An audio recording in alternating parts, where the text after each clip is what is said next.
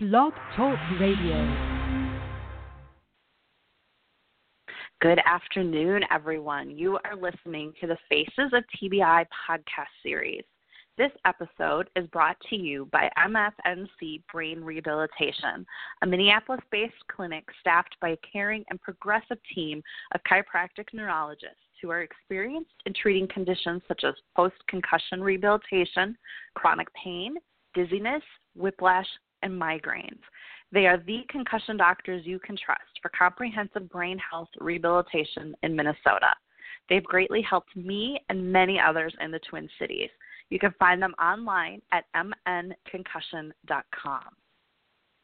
Hello, everyone. I am Amy Zellmer, and you are listening to the Faces of T B I podcast series created by survivors for survivors, raising awareness about traumatic brain injury, one podcast at a time. Those of you who might not be familiar with who I am, I am a T B I survivor from a fall on the ice, and I am a frequent contributor to the Huffington Post, and I also volunteer on the Brain Injury Association of America's Advisory Council, and I recently released my first book, Life with a Traumatic Brain Injury, Finding the Road Back to Normal. You can learn more about me at faces of t b i dot com, and you can also follow me on Twitter and Instagram at Amy Zellmer. Today on the show, I am talking with Penny Eissenberg about driving independence and how physical rehabilitation can help keep survivors on the road after a brain injury. Penny is the Director of Therapy Operations at HealthSouth Rehabilitation Hospital of Virginia and has a special interest and expertise in driving rehabilitation. Penny personally directs all aspects of the driver rehabilitation program, including evaluation of cognition, vision, visual perceptual skills, and physical abilities. Penny also performs on-road assessments of driver competency, trains in the use of adapted equipment, and develops driving re-entry plans. HealthSouth is one of the nation's largest providers of post-acute healthcare services, offering both facility-based and home-based post-acute services in thirty-four states and Puerto Rico through its network of inpatient rehabilitation hospitals, home health agencies, and hospice agencies. So, Penny, welcome to the show. I'm so thrilled to have you here today. Thank you very much. It's a pleasure to be here. You know, this is a topic that comes up a lot in my Facebook group, um, talking about, you know, after you've had a concussion or a brain injury and they yeah. restrict or take away your driving abilities. And I know right. that, you know, that loss of independence is just so disheartening. Um, so, Penny, I want to start out with you giving our listeners a little background of who you are and how you came to specialize in this particular field. Okay, I'm happy to do that. Um, I'm an occupational therapist by background, um, have over twenty years experience, last seventeen of which have been here at HealthSouth, um, and I kind of fell into the driving program. Um, soon, after, soon after I started working here, one of my colleagues who had a passion about driving developed a program. And then she became pregnant and chose not to continue it. And I sort of, as I said, fell into it. And over the years, has, it has become a passion of mine, too. And I've done a fair amount of continuing education and specialized training in the realm of driving rehabilitation since that time. Yeah, you know, and I'm sure you work with the whole gamut, you know. I know you also help work with um, aging adults and keeping them on the road, as well as people who've suffered a brain injury or other neurological sure. disorder. Um, yeah. You know, and as I said earlier, it's, it can just be so disheartening to have your driving taken away. And I, you know, I look back to when I first had my accident. And as I drove to the doctor that, that same day, you know, an hour after I fell, I'm like, I really shouldn't be driving. Like, I just right. remember, like, I couldn't quite process. I see a stop sign. Do I stop now?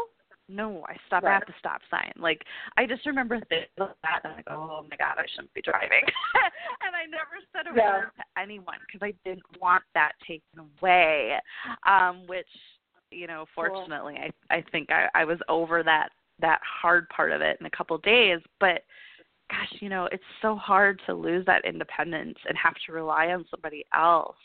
Um, so right. what what are some of the, the steps or the programs that you go through with someone um, to get them, yeah. like, so someone who has had their driver's license taken away, what are what are some things that they can do um, to try and get back driving quicker?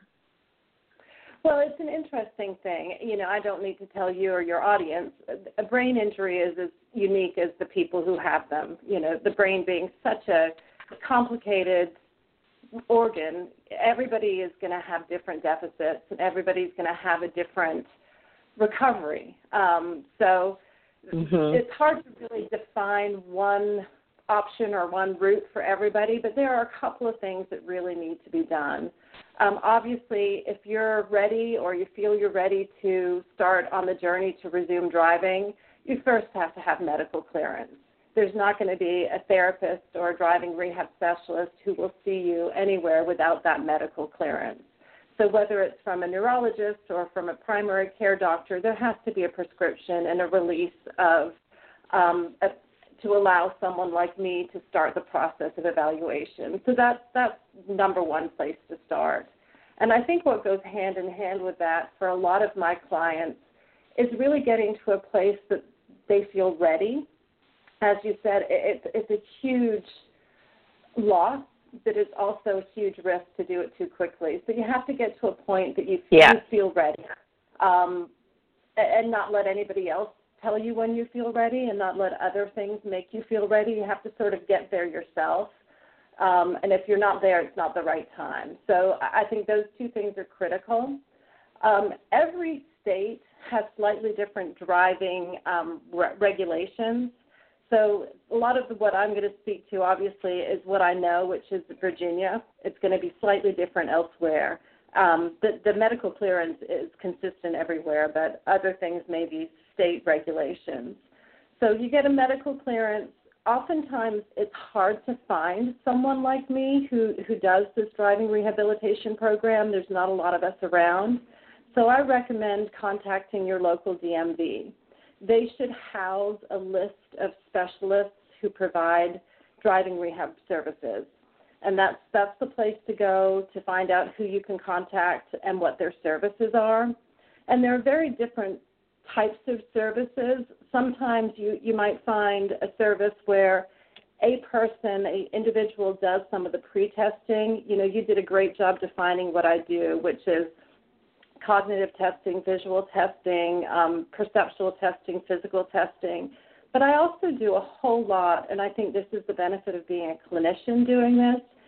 I do a whole lot of interviewing and really trying to get insight into my client. And trying to get their insight into their situation is critical, too. Because with a brain injury, it's what are the residual deficits? And do you understand what your residual deficits are? And then figuring out the impact of driving on those, the impact of those on driving, obviously. So I think you want to find a program, if you can, where it's going to be the same person who does the, the clinical testing, the pre-testing, as who does the on-road testing. Because I think what that does, it allows that person to develop a relationship, a connection, understand the insight that that client has, kind of get a real handle on what those deficits might be, and have those same eyes on that patient behind the wheel of the car. So I would recommend that if anybody's looking at doing this, they find a program where you're going to have the same person doing both components of the testing, and that's not always the case.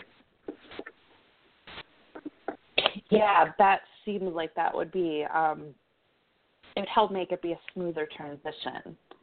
Yeah. Um, you know, having the same person. There's a comfort yeah. level, too. You know, there's a, obviously, naturally, a great deal of anxiety about getting back on the road, not only because it's so hugely important, as you said, to independence and potentially vocation and potentially getting back into pre-morbid life roles. So there's a, uh-huh. a level of anxiety about all of that. And so if you see one person for one component of testing and then someone different, that anxiety, I think, heightens. So for the benefit of the client, having a, a relationship with an evaluator prior to getting behind the wheel of the car helps too. you know, and and you talked backing up a bit, you know, getting the clearance from the doctor before you even, you know, proceed yeah. to go through the rehabilitation. Um, I have encountered numerous um, brain injury survivors who don't, you know, they, they don't comprehend that they're not still okay, right? Yes. And so they think that yes. they're back to normal, and in reality, they're not even close. Um, how, yes. you know, how, let's say a loved one is listening, how do you approach someone like that and, you know, like very kindly and compassionately? How, how do yes. you really kind of let them know they're not ready? Well, you know, there are all sorts of very um, difficult is probably the wrong word, but very delicate conversations that need to be had around driving. Um, you know, I really speak to the fact that, that driving is one of these things that we all, regardless of our situation, take for granted to a certain extent. And it's one of the very few things that we all do that is really highly dangerous. Um, and, and I speak mm-hmm. to the fact that it's also one of the very few things that we could we do that could really harm someone else and not just ourselves, and, and to try and get someone to understand that it's, it's not just taking our own situations in our hands, it's taking other people. Um, and that tends to help people have a, a broader perspective about it. I also talk to folks about, you know, this is a bit of an insurance policy for you. You know, if you were to get back behind the wheel of the car, and say you got into a fender bender or a small accident, even if it were not potentially you're at fault, we live in a very litigious society. And I try and get people to understand, you know, you could be held in account for a lot of things if someone decided to look in your medical history, see that you had a T B I or a concussion, and you're back driving without anyone really defining your competence to do so. Mm-hmm. So it's sort of an insurance policy, too. So that there's sort of two kind of angles to help people really get a little bit more, um, get them a little bit more in agreement with doing it if they feel like they don't really need to. Yeah, those are both, you know, really excellent points um, about it's not just your life that could potentially be harmed, but someone else's. And the yep. thing I hadn't even thought about is if you did get in a fender bender and they find out, you know, you're coming from brain injury, like it could just open up a whole other can of worms. Really great yeah, point. It, there could um, be lots and lots of different costs associated with that. Right. Now, what about someone, um, and perhaps they haven't actually had their license taken away, but they've been in a car accident. That's how they sustained their brain injury. And yeah. they have a lot of fear and anxiety or P T S D even about getting back in a car and driving again. Um, do you have any approaches you take with those type of people? Yeah, you know, again, brain injury can create lots of residual deficits. And fear and anxiety and stress around driving is one that I do see, especially as you suggested, if the injury is incurred in a, a driving accident. And this is what I'm going to reflect on what you said at the beginning, that I sometimes create work reentry plans, and I mean driving reentry plans. And what this really is is just like a work reentry plan. It is biting off just little bits at a time, um, helping clients sort of set themselves up for success by defining a very limited driving repertoire at first and, and sticking within that. You know, I tell a lot of my clients that, you know, you need to set yourself up for success. We need to pick and choose the times, the environments, the variables that create success for you. Start with that and remain with that for however much time you need to until that becomes a comfort level for you, and then build on that and add different variables as we need to. What I often do while I'm actually in the car with a client is I look at how potential deficits are being impacted by the stimulation of driving. So whether it's headache, whether it's nausea, whether it's visual changes, whether it's the anxiety, I will kind of take take the pulse of that before we start. And then at every, let's say, a ten-minute increment, I'll reassess what's going on with those symptoms. And what I may do is recommend, okay, only drive for ten minutes at a time initially, because after ten minutes, your headache's increasing or your anxiety's increasing, let's start with just a ten-minute drive at a time. Let's do that for six, eight weeks. It really depends on what's right for the client. So it's sort of a rebuilding that we that we do in those situations.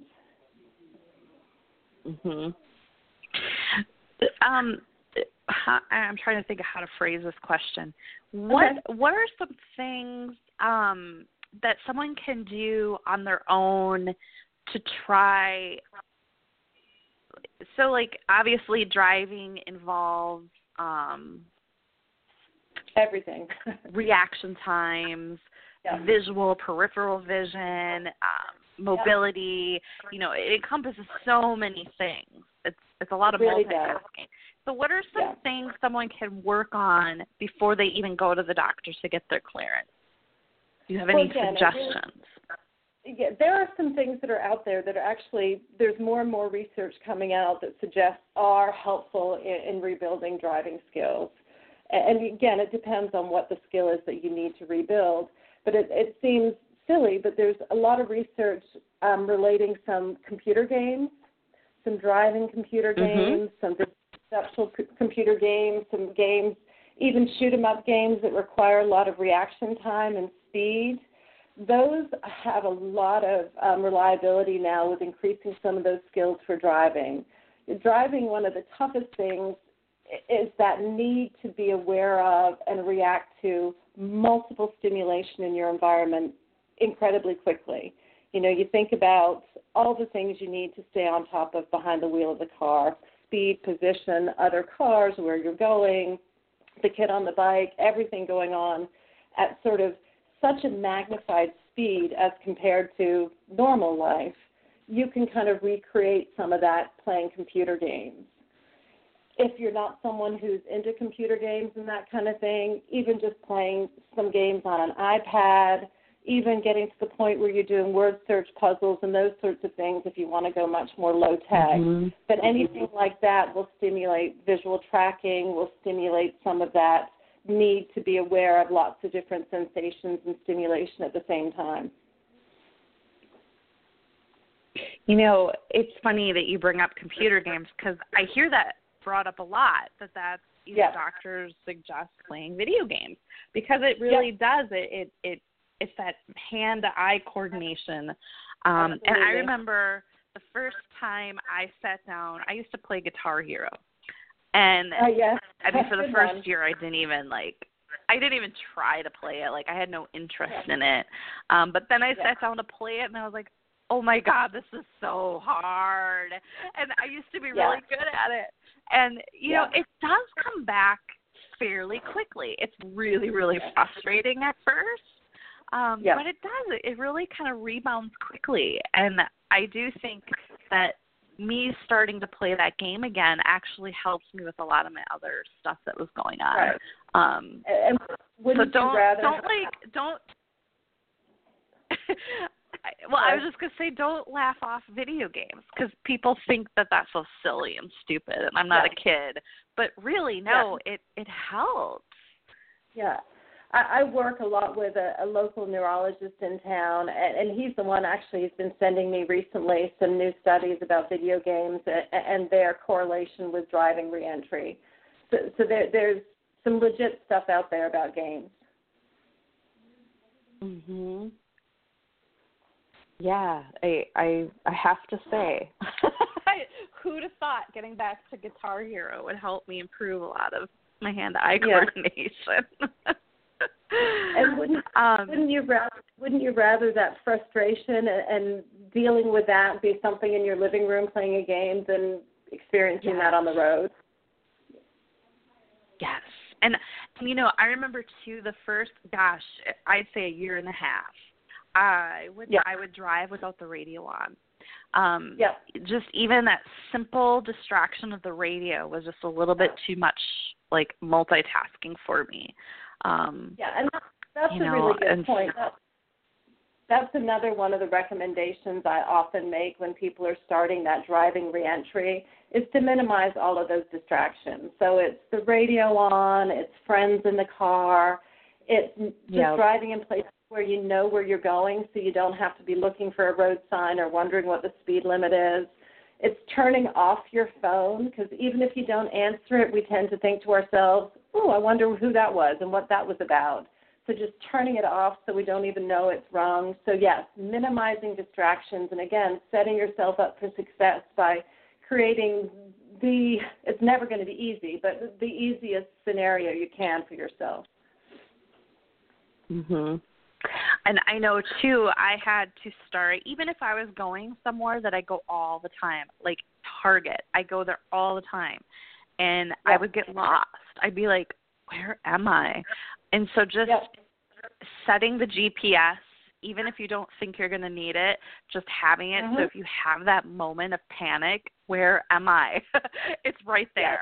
Like, you know, you don't have to, like, waste any extra energy.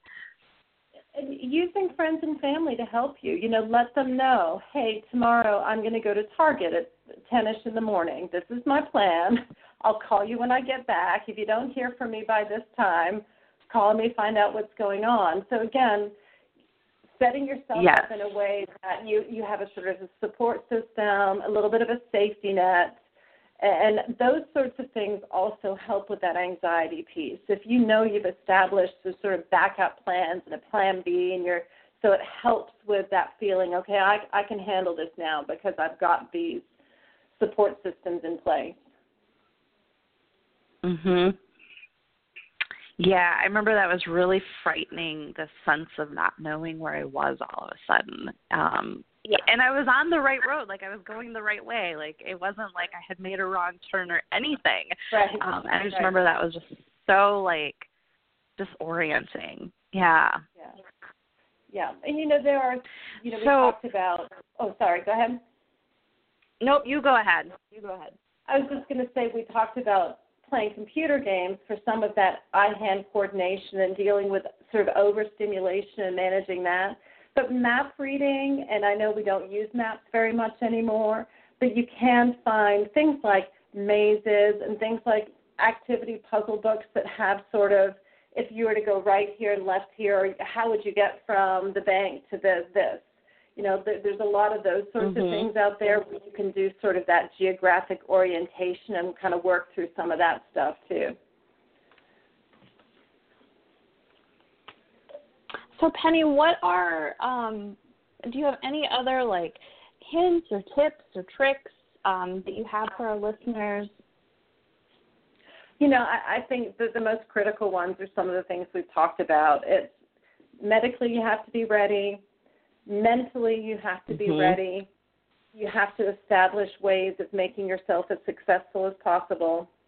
Um, and if, you know, even if you've been back to driving for two or three weeks and you wake up one day and you think, I don't feel it today, listen to your body. Yeah. Listen to what, uh, you yeah. know, because we all know we have good, good and bad days, whether we've had a brain injury or not. Listen to those days where you're not feeling your optimal. And, and choose maybe not to get behind the wheel of the car. Those days are beca- going to become fewer and more far between, but they are going to happen. And I think it, it it really is our responsibility to listen to that when that happens, because, again, it's not just about us. It's about everybody else out on the road. Mhm. Yeah, that, that self-awareness of I'm having a bad day today. I remember yep. having to go to my um, my doctor's appointment, and he was only five miles from me, so I was able to, like, take back roads. And there was definitely yep. days I knew I wasn't as alert, and so I was much more cautious or conscientious yep. as I was driving. Um, yeah, because I was very aware let, of that. That don't let the other people out on the road dictate how you drive either. You know, don't be worried yes. about what they do. Be worried about what you do in your awareness, because you know how it is. You got people who seem to be in a rush to get everywhere, and, and, and they're going to put pressure on you to behave differently. You do what is right for you in that moment. Yes, absolutely. Well, Penny, thank you so much. You have really given some really great suggestions, and, and I think you've given hope. I mean, there's definitely always hope that you can get your driver's license back. Um, if you're Absolutely. determined, I think that that you can definitely do it, um, yeah. and knowing that there is light at the end of the tunnel. There is. Yeah. Um, so tell, can you say again, um, so once you get the doctor's clearance, then who should you seek out? Um, what would be the specialty that you would seek out to help get I think the back best, on the road? Best, the best next step would be to contact your local D M V and ask them for a list of driver rehab providers. So those are going driver to be rehab occup- providers.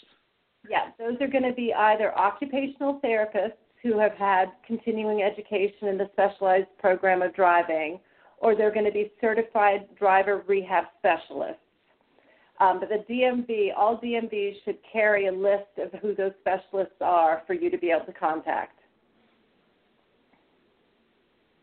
Excellent.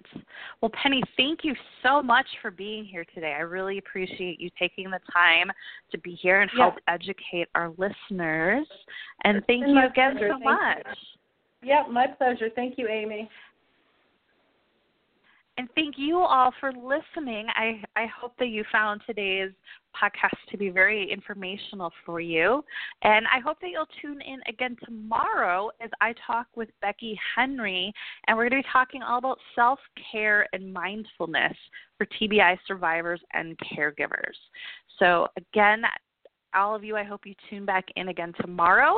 And you can always find all of the replays of all of our previous episodes at faces of T B I dot com. And you can also subscribe through iTunes. So be sure to um, follow us on iTunes. And so, again, thank you, everyone, for listening. I hope you enjoyed today's show, and I will see you all again next time.